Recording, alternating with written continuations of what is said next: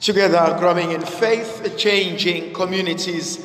My dear brothers and sisters, today I would like us to reflect on the letter of St. Paul to the Ephesians, chapter 1, from verse 3 to verse 14.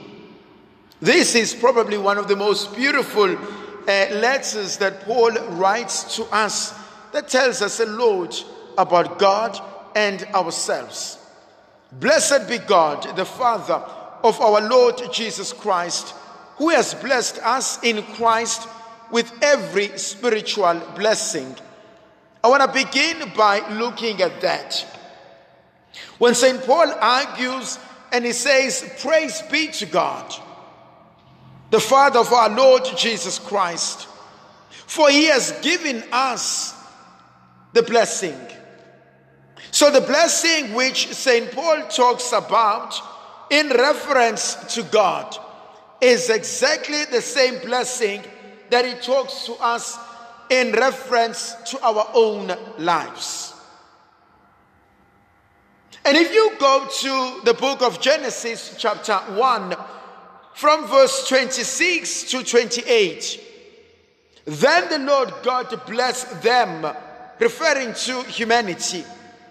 He blessed them so that they may fill the earth, multiply, have dominion over the earth.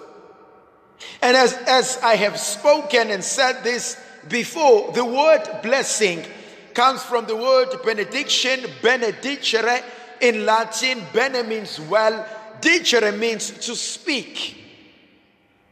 And I think this is something actually powerful that God speaks well of us.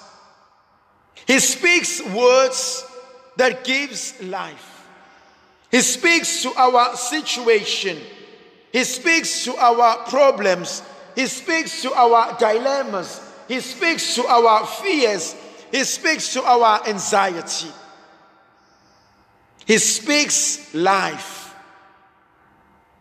I am reminded, dear brothers and sisters, of a journey, of a walk that God takes with Ezekiel in chapter 37. And he asked him, Son of man, do you think these bones can still be alive?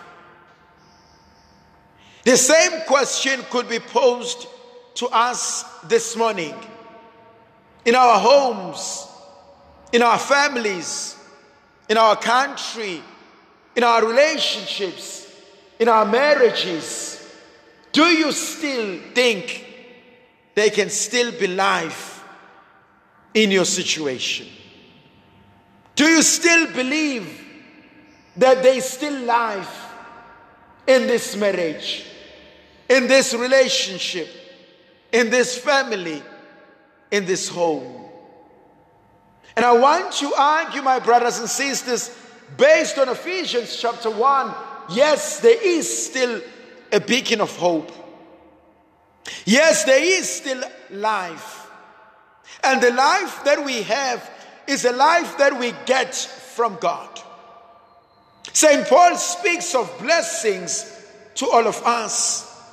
Now, there's one thing that I know as a fact a blessing cannot coexist simultaneously with a curse. It's like darkness and light. The two cannot coexist simultaneously. One will give way to the other. Light will always give way to darkness. Blessing will always conquer. And so light will always overpower any darkness. And so too with a blessing. How many of us believe that I am blessed? How many of us believe that you are the blessing from God?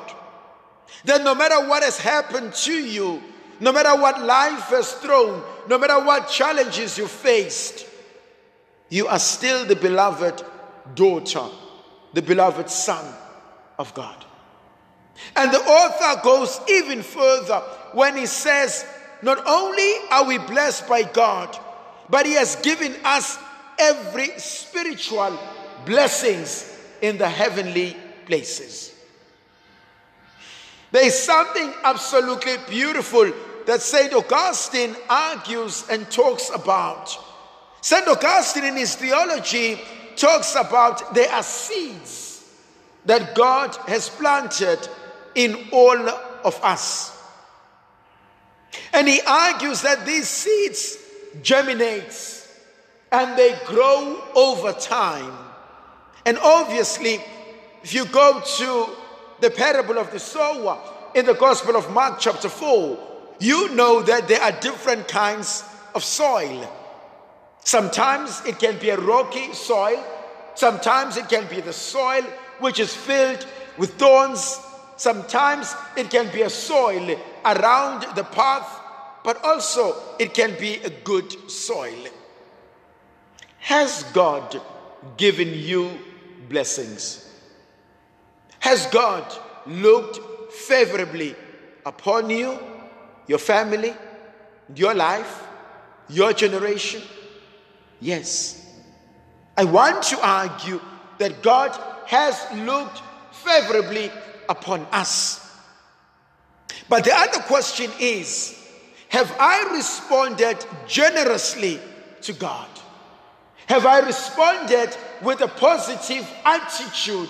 Have I cooperated with the grace that God has given me?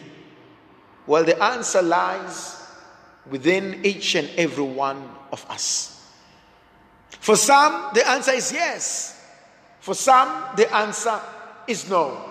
But is there still hope of salvation? Yes. Because the Lord has given us the blessing, and the Lord wants us to grow, and the Lord wants us to be the best we can ever be.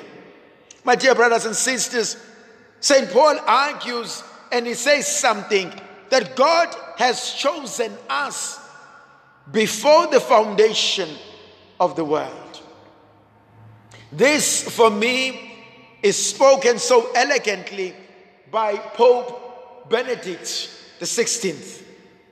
When he argues and he says, You are not a mistake, you are not an afterthought, you were willed into existence by God.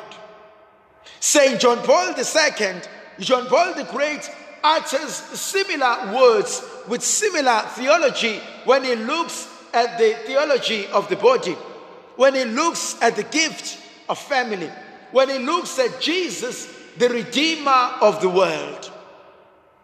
And he says, Do not be afraid of opening your hearts to God. Do not be afraid of trusting God. Do not be afraid that God wants to take things away from you. He has nothing to take from you except misery, pain, and frustration. He continues to argue and he says, the more we open ourselves to God, the more He will fill our minds, our hearts, and our beings with His grace. And that's what St. Paul argues today to us that in Him we have been chosen. Sometimes I may feel that I'm an outcast. Sometimes I may feel that I have lost connection with God. Sometimes I may struggle with prayer. Sometimes I may be angry at the world. Sometimes I may be angry at myself. But you are still the chosen one. You are the chosen son, the chosen daughter, the beloved of God. He argues any further and he says, Not only are we chosen in God, but also we are destined in love to become sons of God. Now, this is something absolutely powerful from the biblical interpretation. That St. Paul uses the word son. This is nothing to do with gender, it has everything to do with the ability to inherit. Whether I am male or female, man or woman, it doesn't matter. What matters is that in God, I have a right to become an heir. And St. Paul argues, he says, we are co heirs with Christ because we are absorbed into Christ. And so all of us are destined to be that which Jesus is to the Father. That when Jesus takes us to the Father, and when the Father looks at us, he sees who we are, but he sees who we have become. That's what Jesus has made us the beloved sons and the beloved daughters of God. May the Virgin Mother of God continue to be with us, to pray for us, to help us in our struggles, in our lives, in our endeavors. In the name of the Father, and of the Son, and of the Holy Spirit. Amen.